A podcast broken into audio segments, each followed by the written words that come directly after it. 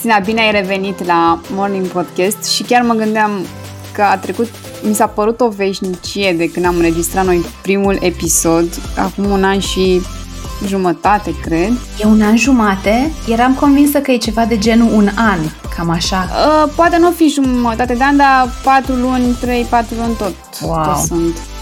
Mă bucur să fiu aici și îți mulțumesc că m-ai primit din nou în, uh, în podcast și sunt foarte curioasă ce este de data asta. Uh, dar mă gândeam și eu că a trecut totuși ceva timp și mm, nu s-au schimbat foarte multe lucruri exterioare din punctul meu de vedere, dar interior s-a schimbat foarte mult și mă gândeam că cred că la fel și în cazul tău. O, da. și asta eram curioasă să explorăm astăzi.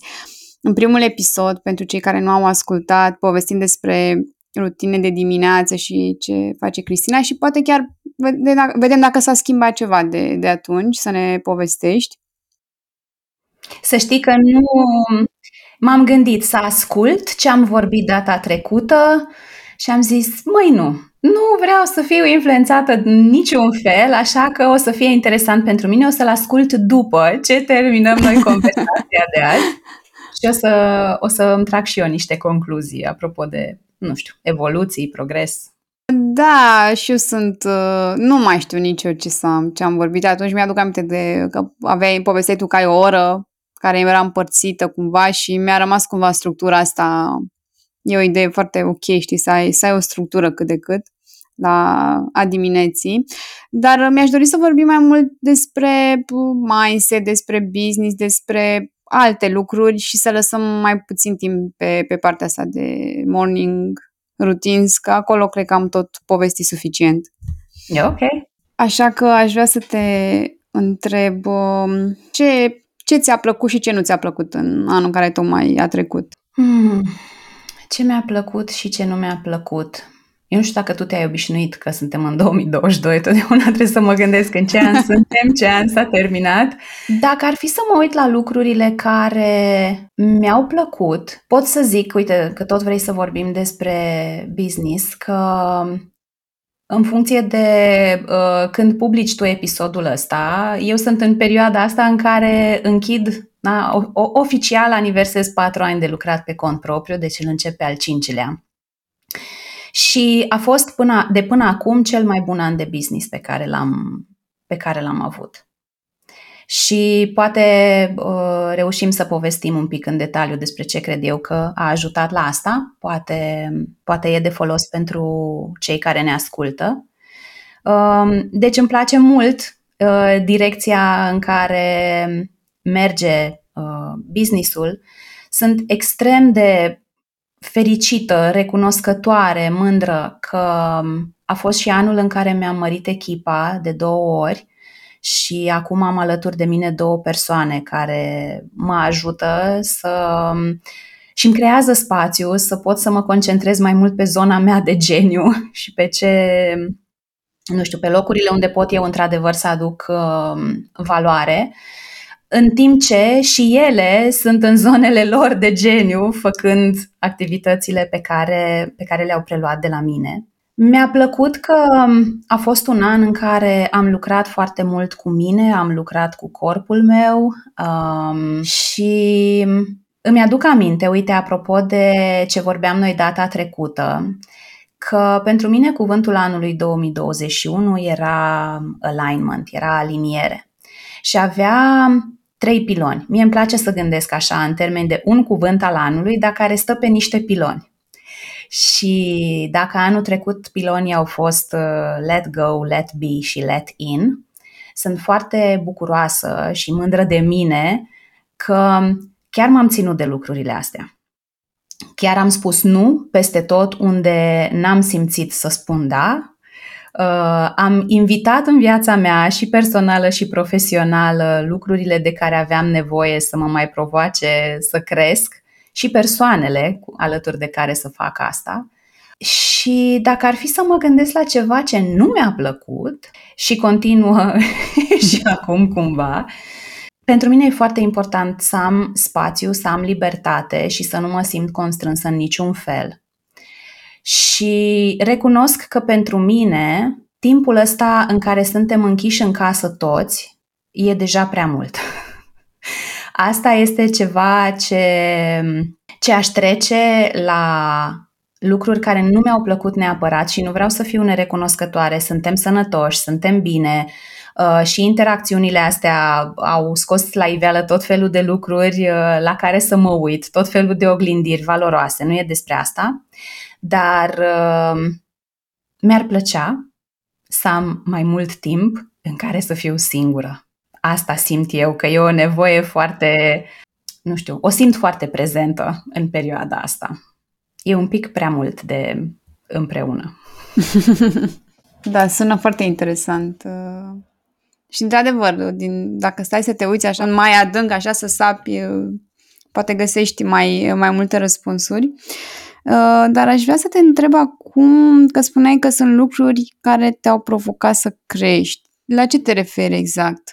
Am avut alături de mine anul ăsta, poate asta e una dintre motivele uh, mari de mândrie, uh, că am avut alături de mine profesioniști din mai multe domenii, terapie, kineto, partea de consultanță de business, uh, oameni care să îmi arate lucruri pe care eu poate nu le vedeam sau le vedeam, dar mă făceam că nu le văd și știi și tu că în momentul în care lucrezi cu cineva într-un spațiu safe și există relația asta de încredere, uh, unde te simți și văzut și acceptat, um, e un pic mai simplu să te uiți la lucrurile astea. Și inclusiv, um, inclusiv ideea asta de, de a crește echipa a fost o provocare pentru că după atâția ani în care am lucrat singură și m-am învățat să le fac, de la editat podcast, la vizualuri, la tot ce vrei tu, nu e că n-aș fi putut să le fac în continuare, mi-ar fi fost comod. Problema era că îmi mânca foarte mult din timpul în care eu puteam să creez, timpul în care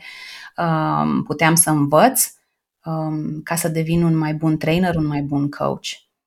Și oglindirile astea pe care acești oameni mi le-au făcut și spațiul ăsta în care, în care am petrecut timp alături de, de persoanele astea și continui și anul ăsta, nu știu, mi-au dat curajul să confrunt, poate, niște, niște lucruri care au mai rămas de vindecat, niște lucruri care erau de îmbunătățit, niște lucruri de testat, apropo de, uh, de business. Cred că a fost și un an în care nu neapărat că am ieșit din zona de confort, dar simt că am extins-o, simt că i-am împins pereții, dacă are sens ce zic acum, știi? Um, am urmat framework-uri de lansări de cursuri și așa mai departe, după rețetele altora și am zis, ok, sunt aici să învăț, sunt aici să văd ce mi-aduce experiența asta, o să fac cum mi se recomandă pentru prima dată Uh, și apoi, într-adevăr, am păstrat lucrurile care simțeam că, într-adevăr, sunt, uh, nu știu, aliniate cu mine, pe care simțeam că, da, într-adevăr, le fac uh, autentic. Dar ideea asta de a face cel puțin la început, by the book sau cum îmi spunea lumea să fac, chiar dacă eu m-aș fi dat bătută mai repede sau aș fi ales o cale mai confortabilă, pentru mine asta a creat spațiu pentru creștere. Aici chiar am o întrebare așa puțin pe personală sau, mă rog, o curiozitate personală. Frame, framework-urile acelea chiar funcționează? Cele care le, le urmezi ca la carte? Uite, um, strict apropo de lansări și de programul ăsta um, în care am fost, m-a ajutat să devin mai constantă în a scrie, de exemplu, newslettere. Era o arie pe care o neglijam, oamenii erau acolo, dar e foarte simplu să te lași furat și de social media și de lucrurile pe care le ai tu de făcut și să ignori partea asta, partea asta de, uh, de e-mail și printre altele uh, am reușit să îmi formez această disciplină pentru că am urmat framework-ul pe care ei mi l-au propus, cadrul ăsta de cum ar putea să arate un text de e-mail. Știi, un fel, ah, îmi vine să-i zic formulă, dar nu neapărat formulă dar um, să scoată un pic dificultatea asta și neclaritatea de ok, mă așez în fața laptopului despre ce vreau să scriu, cum vreau să scriu și care e o structură. Și uh, mi-a fost greu să respect toate recomandările lor, dar am intrat în experiența asta ca să cresc și exact de asta am zis da, exact așa cum, cum îmi cereau. Și număr de zile de promovare, și cum să promovez, și bă, program gratuit, și toate lucrurile astea. A fost foarte obositor. Recunosc, a fost foarte obositor, a fost și foarte multă rezistență din partea mea, a fost și foarte mult consum de energie ca să fac atât de multe lucruri și pe un um, un timeline destul de mm, rigid, adică știi, facem lansare cu 10 zile, cu un număr de zile din astea, uh, numere de zile bătute în cuie și eu nu mă înțeleg foarte bine cu termenele astea care mă constrâng, în general. Uh, îmi place să am structură, dar îmi place foarte mult și am nevoie să am loc de flexibilitate. Și uh, după aia, știam, am filtrat experiența după ce mi-am recăpătat energia, am făcut lansarea, a fost totul foarte bine, mi-am, mi-am extras lecții de acolo. Și am păstrat acele lucruri care simt că într-adevăr funcționează pentru mine, respectiv am adaptat o parte din ele ca să mi se potrivească mai bine. Dar a fost o experiență de învățare foarte faină. Atunci m-a enervat maxim, pentru că rezistență. Acum, uitându-mă în urmă, a fost o experiență foarte valoroasă sunt foarte curioasă de unde vine rezistența asta, că și eu de multe ori mă... Adică văd când ceva nu-mi place o rezistență acolo și nu știu dacă ține doar de lucrurile noi sau cum e la tine? Da, cred că pe de o parte e și despre lucrurile noi, pentru că chiar și atunci când vrei tu să faci o schimbare, asta nu înseamnă că mintea ta o să fie chiar de acord cu tot ce îți propui tu, nu-i așa? Cred că era și despre teama că dacă fac altfel decât cum știu eu că funcționează, nu o să iasă bine, că nu o să fie ceva aliniat cu mine, că o să se simtă de partea cititorilor, de partea participanților la programul gratuit de lansare, că o să se simtă că ceva nu... Nu știu dacă ai avut vreodată senzația asta de... E ceva dacă vrei ceva de la... Că nu... Nu știu, știi? Da. Și cred, cred că, cred că e despre teama asta, că nu, că nu sunt foarte sigură că o să iasă bine. Adică dacă merg pe lucruri pe care le-am testat de atâtea ori, știi și tu, capăt, uh, capăt încredere că e ceva ce funcționează pentru mine, e ceva ce a dat roade de atâtea ori și cred că vine cu incertitudinea asta de, nu știu, când faci ceva nou. Dar dacă tu aveai deja o formulă care funcționa testată, ce te-a dus către a testa formule în ghilimele noi mm-hmm. și de a mhm. experimenta alte variante? Pe de o parte, încep să răspund invers. Pe de o parte, mie mi se pare foarte valoros să ne expunem periodic la experiențe noi sau la moduri noi de a face lucrurile, nu neapărat ca să căutăm o nouă rețetă sau de a schimba radical felul în care facem lucrurile, dar cred că poate fi și o foarte bună metodă de autocunoaștere și de identificare a unor limitări pe care poate înainte nu le conștientizai. Convingeri, știi? Pe de altă parte, strict pentru, ca să dau un pic de context, strict pentru programul de live design pentru care am intrat eu în, în cursul ăsta despre care vorbesc, el a început ca un workshop. Pentru mine, antreprenoriatul este foarte mult despre testare și uneori câștigi, alteori înveți, vorba aia. um, a început ca un workshop pe care îl făceam seara, în timpul săptămânii, într-o locație fizică, de la 6 la 9 seara. Îți dai seama, oamenii aia erau deja cu bateriile aproape da. golite. Am făcut asta de vreo două ori, mi-am dat seama, măi, avem nevoie de un pic mai mult timp, hai să-l mutăm sâmbătă dimineața până la prânz. Am mai câștigat și o oră, doar că eu în momentul respectiv Inspirația pentru program a fost cumva și procesul meu propriu și personal, dar care nu s-a întâmplat într-un workshop, nu s-a întâmplat în patru ore. Și am ajuns să înțeleg că ideea asta de a te reașeza în viața ta, de a intra așa, să, să, să vezi, să te uiți cu lupa la hărți mentale, la convingeri, să-ți găsești valorile și să, să, să înțelegi ce ți aduce ție bucurie, din ce vrei să faci mai mult, cum arată viața asta pe care o iubești pentru tine, e un, e un proces care are nevoie de spațiu și de timp. Nu poți să-l grăbești. Și asta m-a făcut să, să-l transform într-un program 100% online și self-paced. Am trecut cumva în extrema cealaltă. Bun, 3-4 ore nu sunt suficiente, ia-ți cât timp ai tu nevoie, știi? Ca vânzări, nu aș putea să spun că a funcționat foarte bine felul în care am făcut eu lucrurile. Mergea, dar clar era loc de mai bine. Și după câteva luni, uitându-mă la câți oameni termină efectiv programul pe cont propriu, mi-am dat seama că e un completion rate de sub 30%, era 27 ish, ceea ce este foarte puțin. Și atunci m-am întors la oamenii respectivi, m-am, m-am uitat la ce aș putea eu să fac diferit și am înțeles că e nevoie să, să vin cu o variantă de program în care, da, să păstrăm modulele alea video, fișele de lucru, toată platforma există în continuare așa cum exista înainte, dar accesul la module este treptat și noi ne vedem săptămânal. Avem un program de șapte săptămâni în care ne vedem săptămânal. Tu ai timp să te uiți la videourile scurte, să-ți faci partea de fișe de lucru, ca să nu le zic teme. Și apoi avem spațiul ăsta de, um, care e preponderent Q&A. Live-urile pe Zoom pe care le facem sunt foarte mult despre cum a fost experiența săptămânii pentru ele, um, unde au avut blocaje, unde au apărut ahauri, ce întrebări mai au pentru mine, unde mai au nevoie de claritate. Și nu e doar, câștigul nu e doar faptul că au acest contact cu mine și au un spațiu unde să pună întrebări, câștigul foarte mare este în comunitate.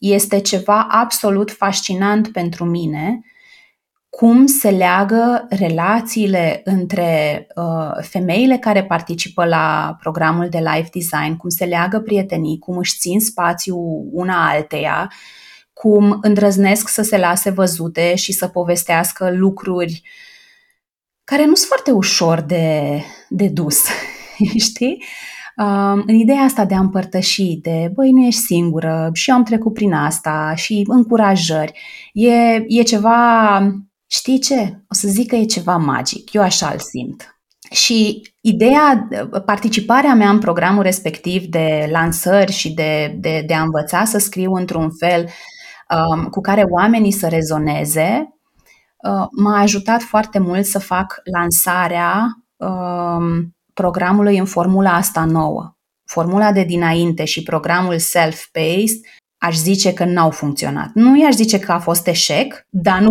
nici nu pot să zic că a funcționat foarte bine.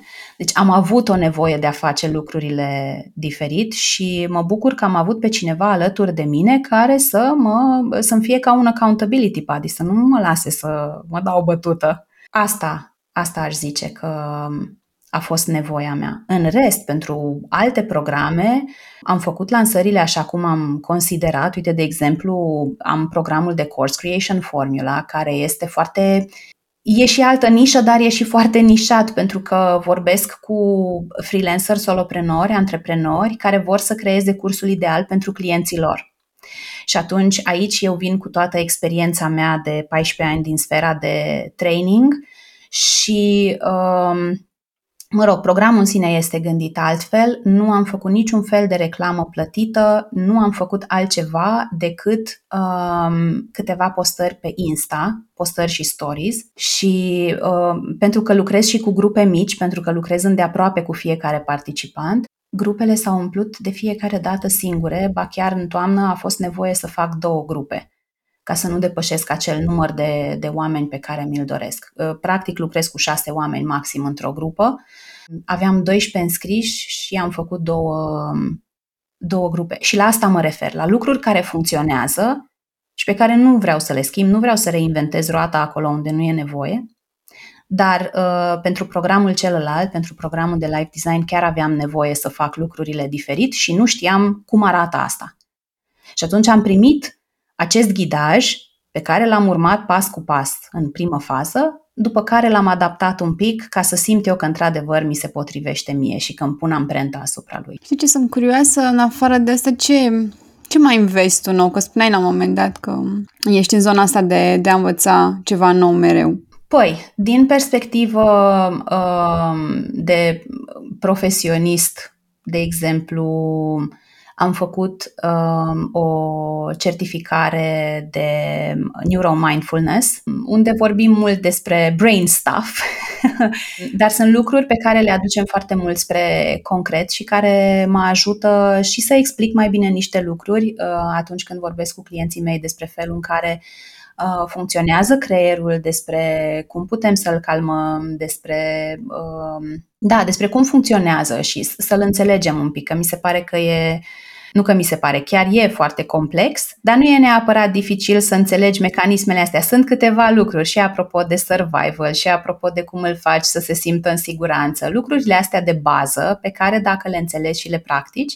se schimbă foarte mult felul în care privești lucrurile, respectiv uh, felul în care interacționezi, felul în care te prezinți în fiecare zi în ceea ce faci, în interacțiunile tale. Iar din perspectivă de, nu știu, sau la nivel personal, anul trecut, în toamnă, nu mai știu, septembrie, cred, am început să lucrez uh, unul la unul cu un kinetoterapeut pentru că am niște tensiuni în spate care îmi dau din ce în ce mai mari uh, bătăi de cap. Mă rog, eu m-am dus pentru durere de umăr, dureri de cap uh, și între timp, tot încercând lucruri, ne-am dat seama că e, am o musculatură foarte rigidă și atunci trage de mine la propriu ca, să, ca, să, ca să-i relaxez. Și am învățat foarte multe despre mine din punctul ăsta de vedere. Și, de fapt, dacă stau să mă gândesc, anul 2021 a fost foarte mult pentru mine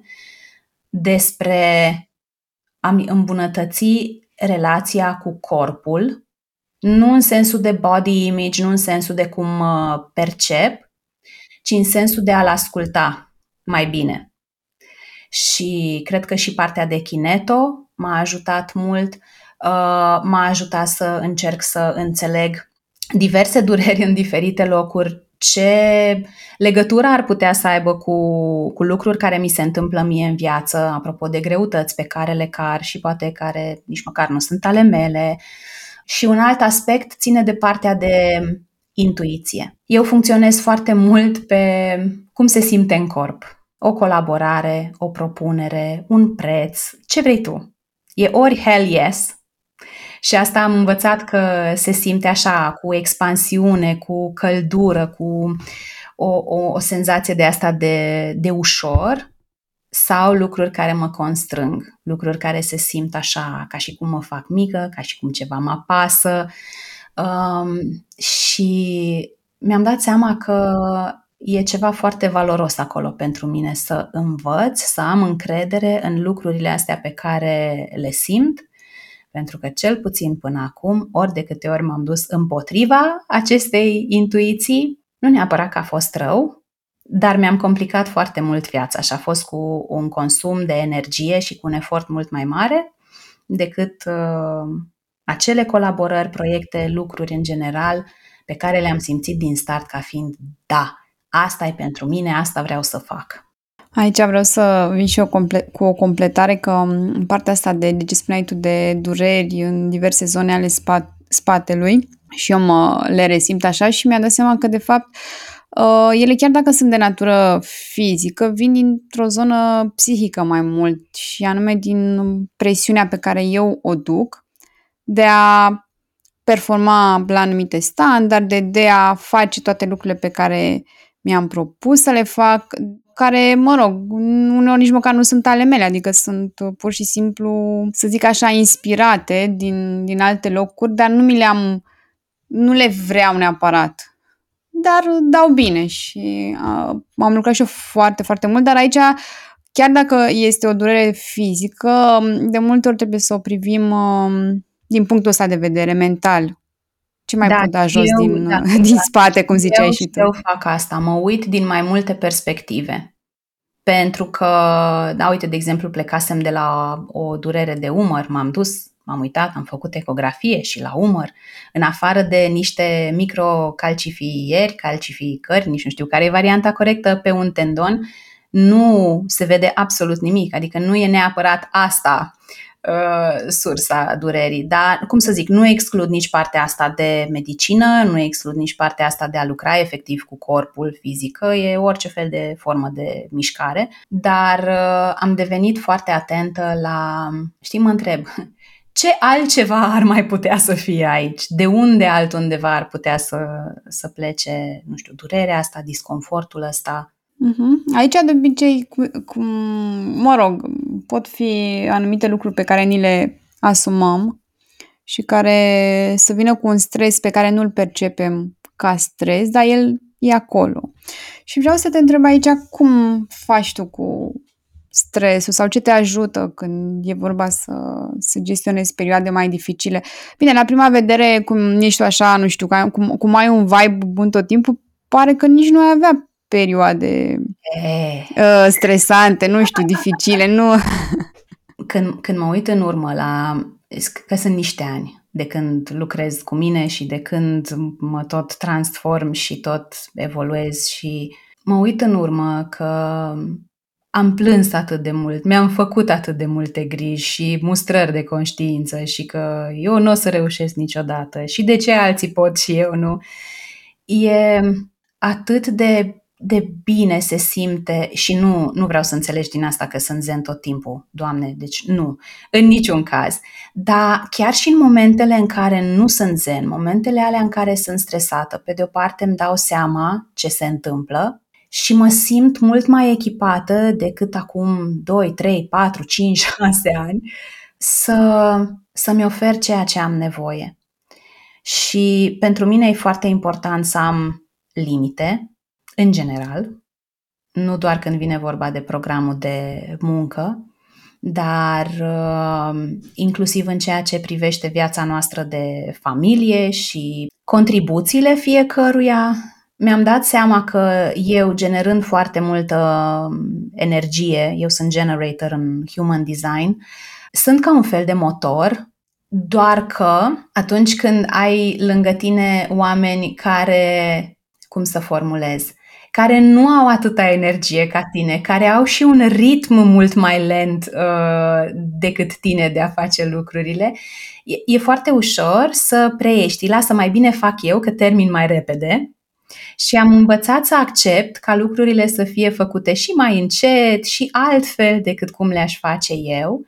E still work in progress, recunosc, dar am, chiar am făcut progrese mari, pentru că mi-am dat seama că da, cumva, pe de o parte, pot să duc și am de unde să dau energia asta, pe de altă parte nu onorez nevoile mele. Adică energia aia o parte trebuie să se ducă și spre mine.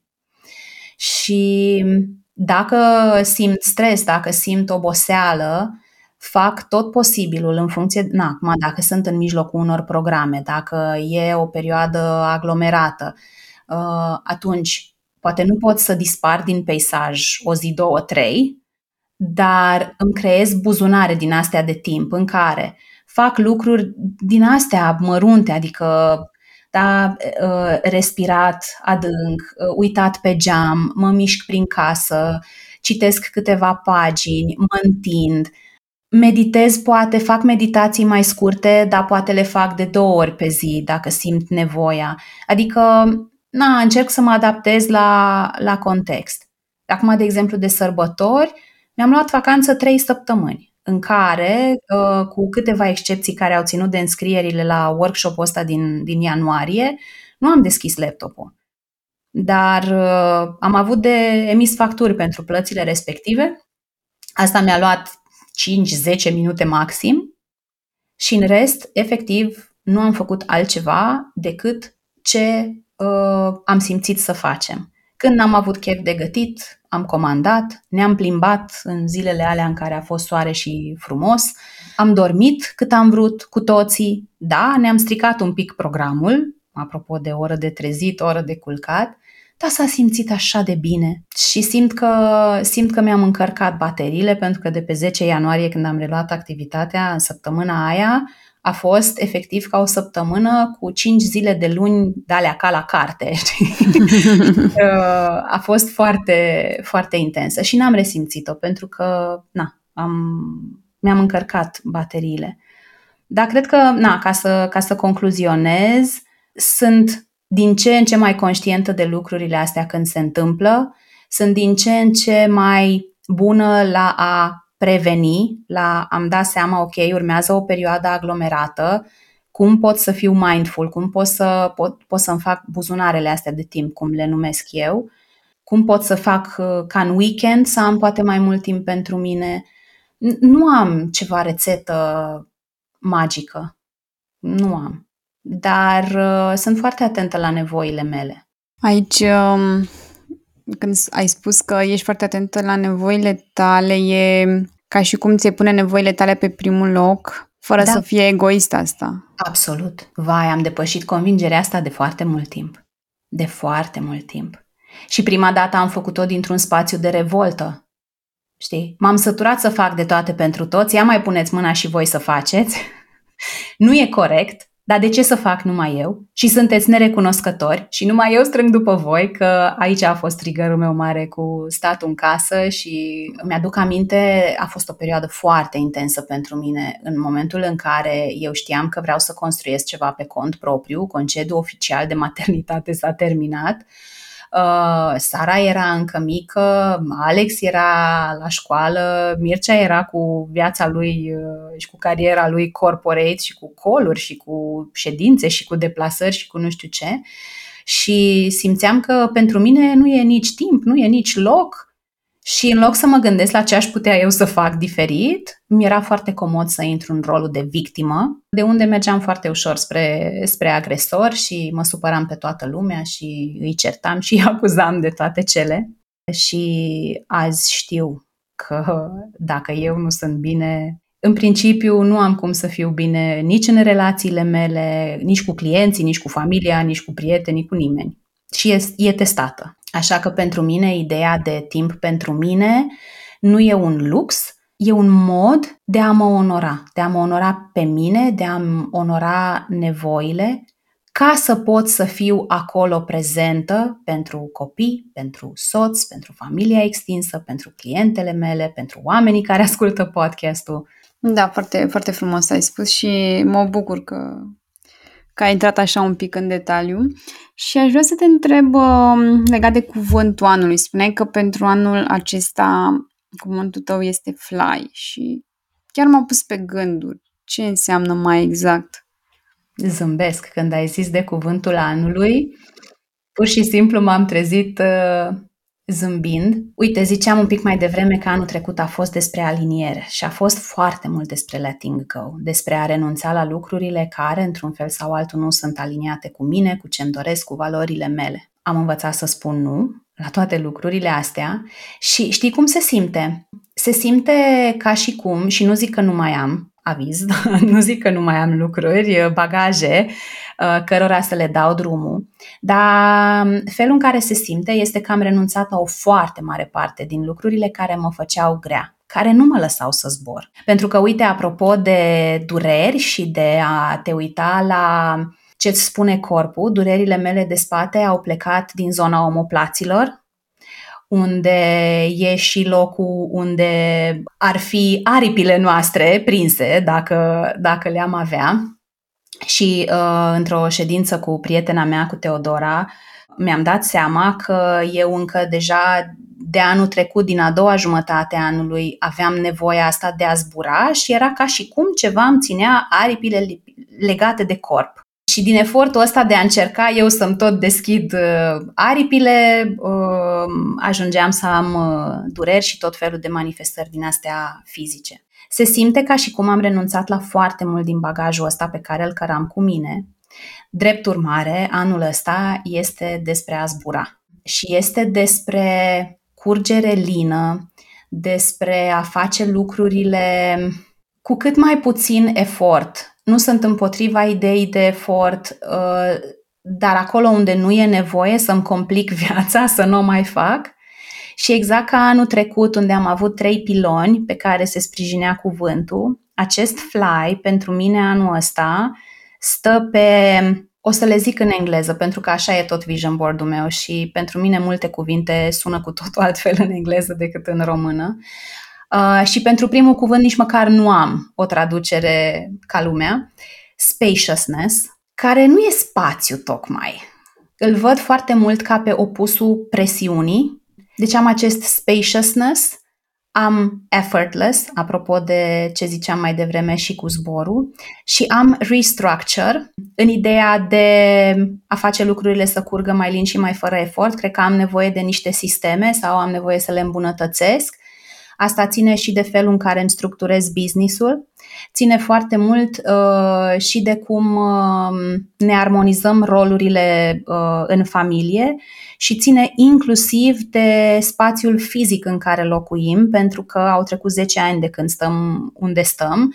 Între timp a apărut și Sara, uh, copiii au alte vârste, noi avem cu toții alte nevoi de la spațiul ăsta și așa cum e configurat acum nu ne ajută. Adică acest restructure nu e doar despre uh, mental. mental, este efectiv și despre spațiul fizic în care locuim. Uh-huh. Da. Aș vrea să te întreb aici că spuneai de bagaje care, la care ai renunțat.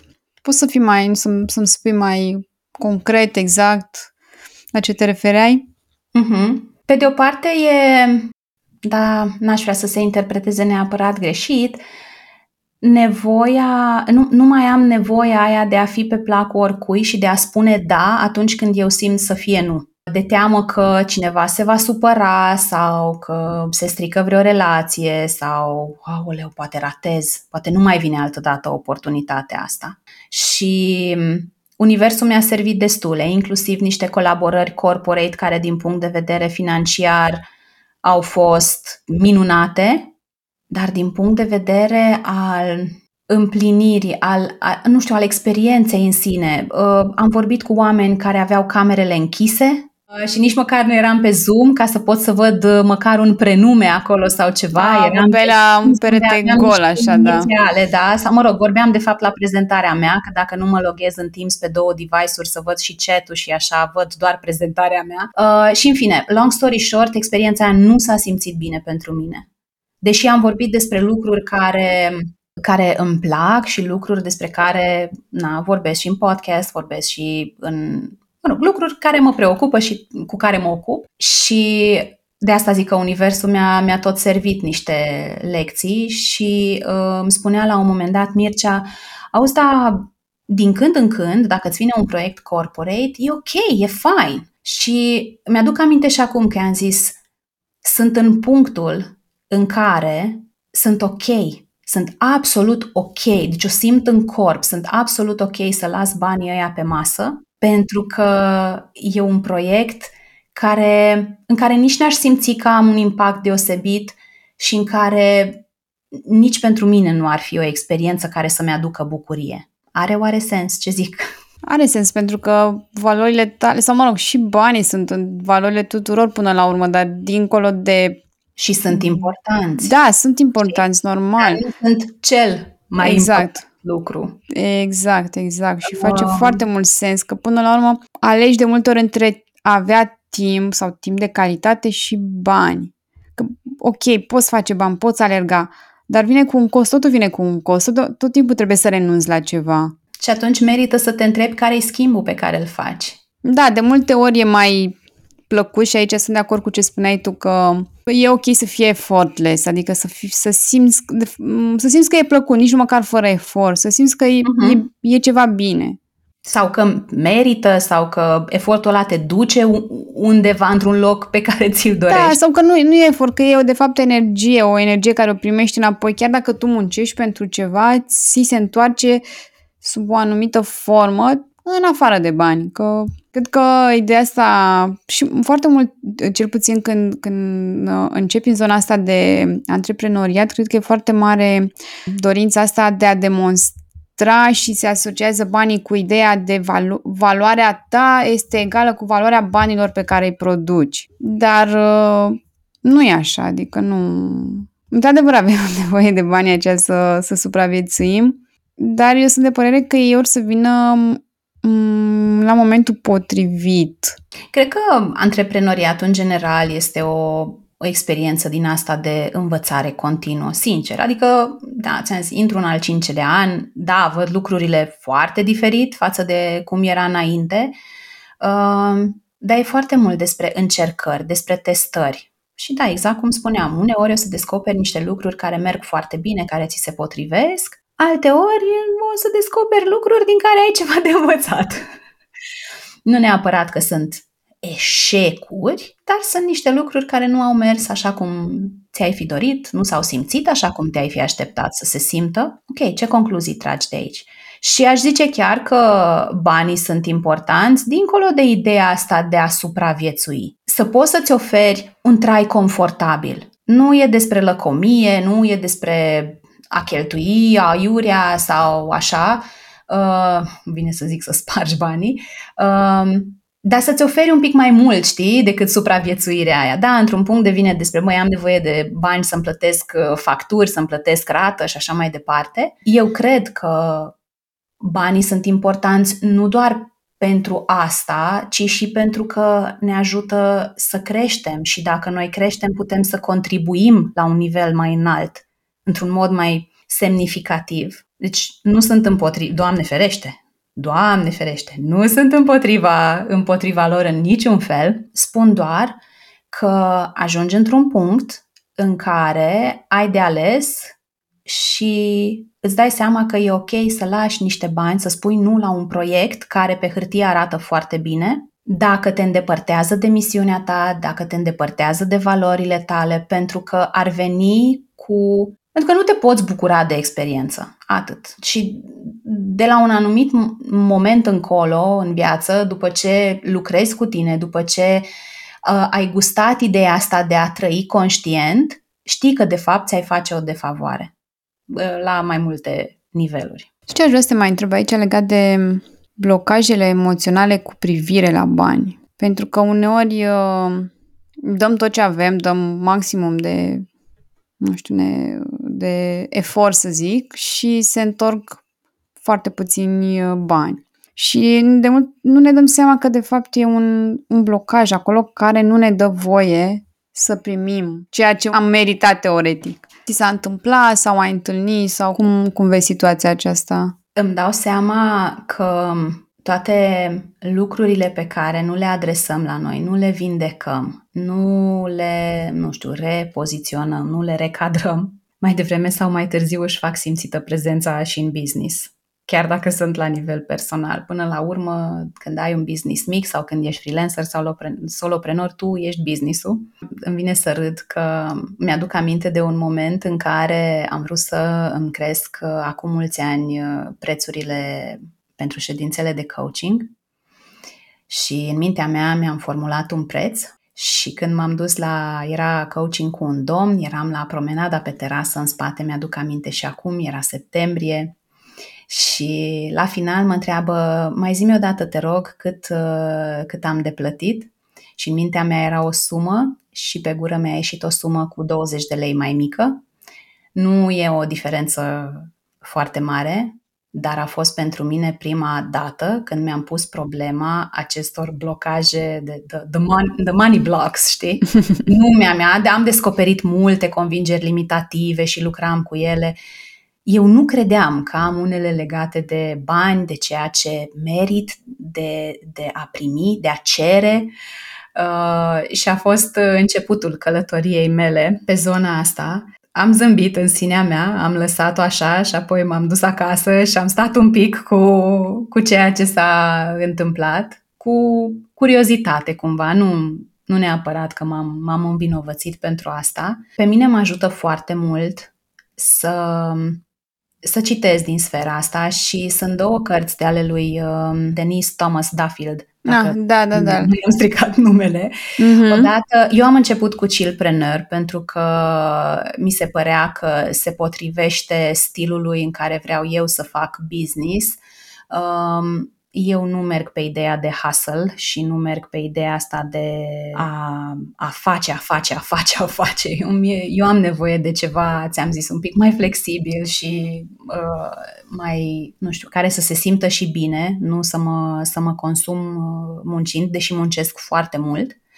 Uh, și apoi uh, am citit și recomand pentru cine are blocaje din uh, din sfera asta a banilor, Get Rich Lucky Bitch. Și vă rog să nu vă lăsați uh, influențate de titlul. Denis este foarte mișto, e o australiancă extrem de, nu știu, și relaxată și spune lucrurilor pe nume. Și pentru cineva care încă n-a explorat zona asta, cred că citind despre tipuri de blocaje, despre cum arată ele în realitate, ajută să, să-ți dai seama dacă le ai și tu, dacă, dacă și cum se manifestă la tine și unde te ții cumva, te faci mică, nu, nu, nu-ți dai voie să, să crești.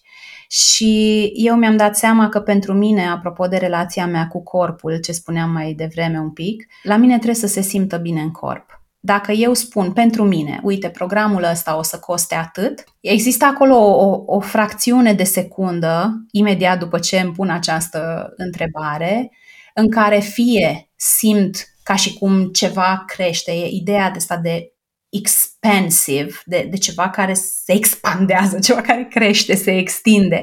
Și e o energie din asta caldă în jurul inimii, așa în piept, o, și o senzație de ușor versus uh, atunci când spun un preț și nu se simte bine și fie o simt ca pe o, pe o constrângere, fie pur și simplu îmi dau seama că umerii mei vin un pic așa în față știi? E ideea asta de, de, a, de a te strânge, de, de a te face mai mic. E o chestie foarte subtilă, uh, dar pe care învăț să o identific din ce în ce mai bine. Și până acum n-a dat greș.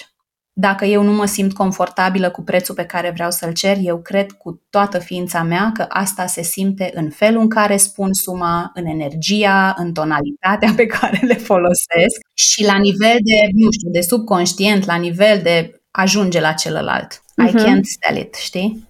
Și da. când zic sell it, nu, nu mă refer la manipulare, nu mă refer la...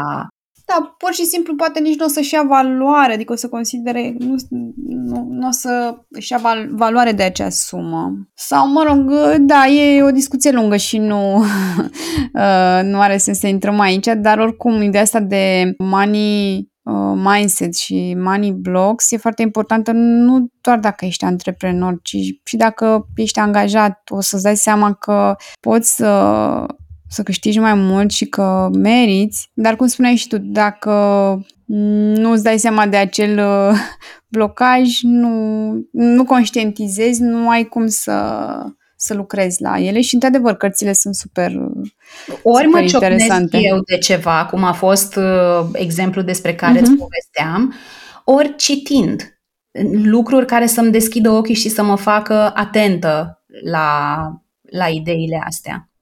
Da, și știi cum sunt astea... Um cum lumea a început să fie interesată de psihologie și să citească, chiar dacă nu practică, la fel cred că sunt, important, sunt importante și partea asta de, de educație financiară care începe cu credințele noastre despre bani? Ba, în afară de credințele noastre despre bani, cred că e foarte mult și despre ce credem că merităm, despre ce credem că e posibil pentru noi, despre ce înseamnă să ceri, despre da, da, da, da, da. aici, aici cu a cere este o poveste iarăși foarte interesantă pentru că nu, nu ne este, adică nu știu, mie nu mi este ușor să cer, mie am un mare blocaj în, în zona asta.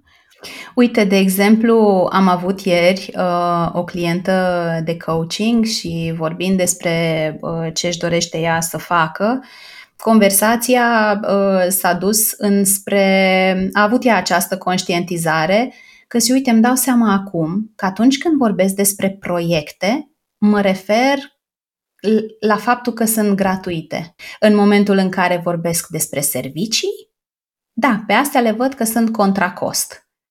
Și a fost interesant pentru ea că în momentul în care am început ședința de coaching și am explorat care este nevoia, ea vorbea foarte mult despre cum vrea să facă mai multe proiecte, proiecte, proiecte, proiecte.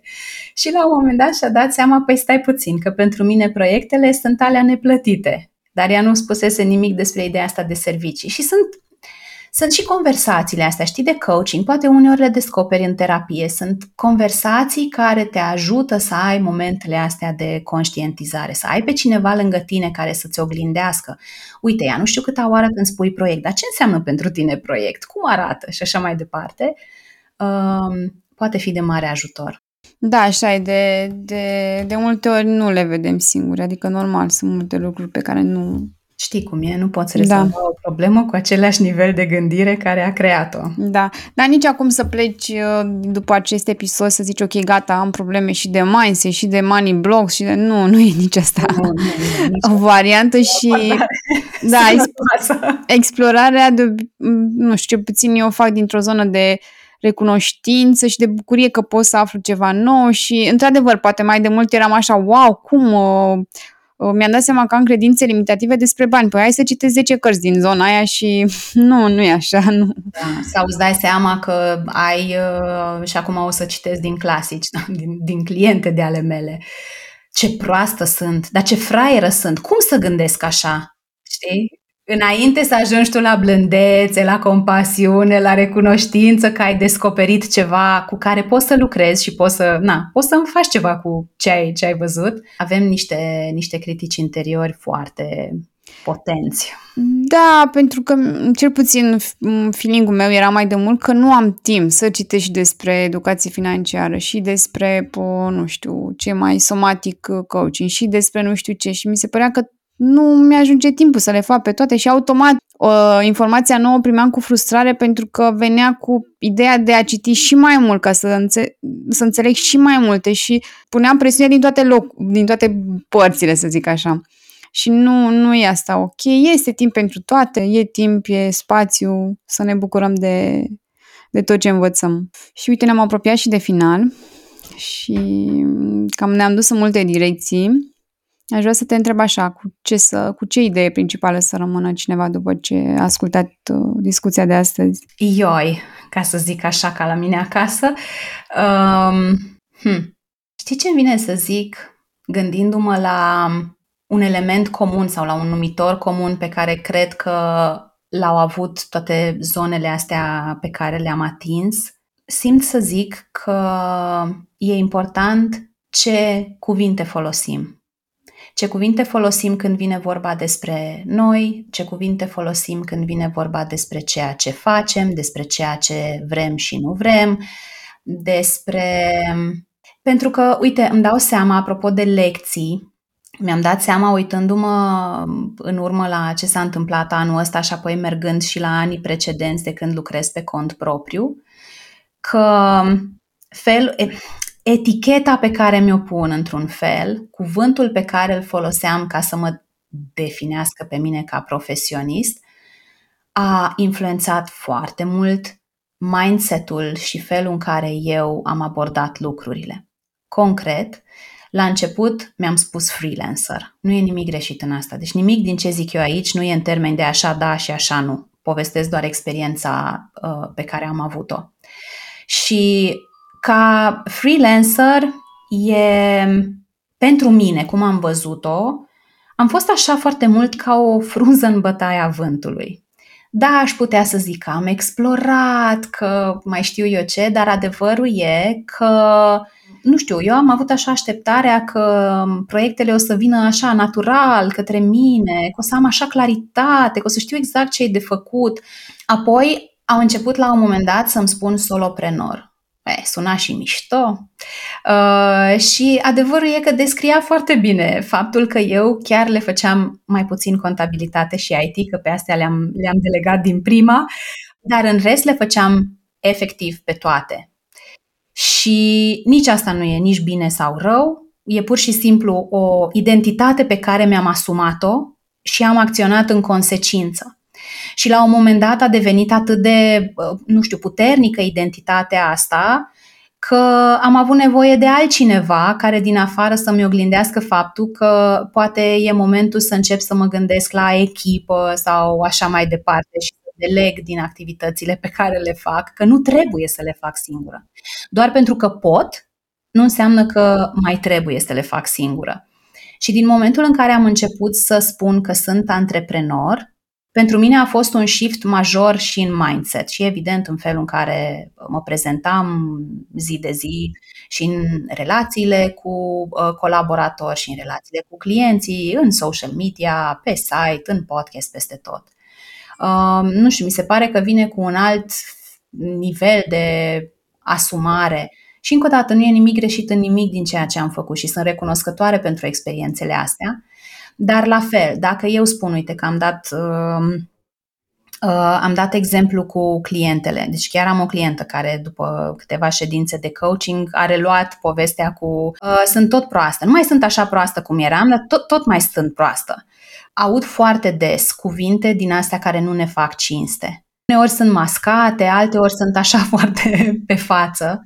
Ceea ce spunem despre noi influențează foarte mult felul în care facem lucrurile, felul în care ne comportăm, uh, emoțiile pe care le uh, trăim, că am vorbit și despre partea asta de convingeri și așa mai departe. Așa că, nu știu, eu simt și mă bazez pe intuiție, apropo de tot ce am povestit, eu simt să las această idee de final că este foarte important să fim atenți, atente la cuvintele pe care le folosim. Când vine vorba despre noi, la nivel personal, la nivel profesional, în felul în care ne punem intenții sau ne stabilim obiective și chiar dacă nu ne place ce descoperim, ok, începem să ne ciulim urechile și auzim cuvinte care nu ne plac, să le luăm îmi vine să zic, știi, să le zicem mulțumesc că te-ai arătat, mă bucur că te-am văzut și că acum pot să fac ceva în sensul ăsta. Asta simt să zic, să fim atenți, atente la cuvintele pe care le folosim pentru că au un impact mult mai mare asupra a cine suntem și ce facem decât am putea crede. Așa e și aș vrea să fac o scurtă completare aici, că poate nu-ți dai seama că tu deja ai un narativ pe care îl folosești și e greu să pescuiești așa anumite cuvinte, dar poți face în scris prin uh, journaling și să recitești uh, pentru că sar în ochi. Adică dacă scrii o lună, poate, mă rog, mai mult, cu cât mai mult, cu atât mai bine, dar o să observi niște lucruri acolo și e foarte, foarte ușor să identifici și credințe, și cuvinte, și absolut tot. Și dacă le-ai identificat, e primul pas pentru a schimba. Da, uite aici am, în timp ce, în timp ce vorbeam, mi-am adus aminte de o altă clientă care în momentul în care vorbea despre toate lucrurile pe care nu reușește să le facă, despre haosul și dezordinea din capul ei și așa mai departe, deci când era din categoria lucruri care nu-i plăceau, uh, n-avea niciun fel de problemă să vorbească la persoana întâi. În momentul în care uh, mi-aduc aminte că am venit la o ședință de coaching și uite, am scris, am scris un fel de scrisoare pentru mine uh, și îmi zicea, dacă nu mă înșel, că a stat pe bancă la malul unui lac, sper să nu inventez. Uh, cert este că scrisoarea a fost scrisă la persoana a doua. Toate lucrurile pozitive, frumoase, faine, valoroase pe care le-a făcut, dar toată scrisoarea aia a fost scrisă la persoana a doua. Și atunci am oprit-o și am rugat-o să-mi o citească la persoana întâi. Și asta a fost, uh, cum să zic, a deschis o ușă spre, spre niște conștientizări apropo de ce povesteam noi acum, cu felul în care vorbim și lucruri pe care nu le conștientizăm. Când nu fac bine, n-am nicio problemă să spun că e despre mine și să vorbesc da. Dar când e despre lucrurile faine de care sunt mândră, știi, era să fii mândră că ai făcut și să te bucuri și tralala și așa. Și am oprit-o și am rugat-o să mi citească la persoana întâi și a fost... Uh, a fost interesant să Da, nu, nu vreau să mă gândesc că a fost șocant. E, da, e greu când, când conștientizezi, conștientizezi așa de obicei se lasă cu multe lacrimi și e ok. Și e ok așa. Îți mulțumesc mult, Cristina, pentru frumoasa conversație și m-am bucurat mult să ne reauzim. Și eu la fel îți mulțumesc, mă bucur să, să mă întorc și sunt foarte curioasă acum să, să mă duc înapoi la episodul celălalt, să-l mai ascult, să-mi dau seama, dar știu că atunci am vorbit mult despre rutine, despre dimineți, despre așa.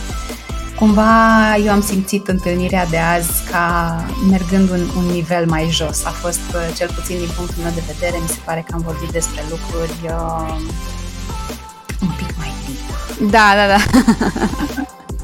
exact. Îți mulțumesc, îți mulțumesc pentru întrebări și îți mulțumesc pentru felul în care, uh, știi, pentru curiozitatea ta, în primul rând îmi place că o păstrezi, uh, pentru curiozitatea ta și pentru felul în care crezi uh, spațiu să se nască astfel de conversații.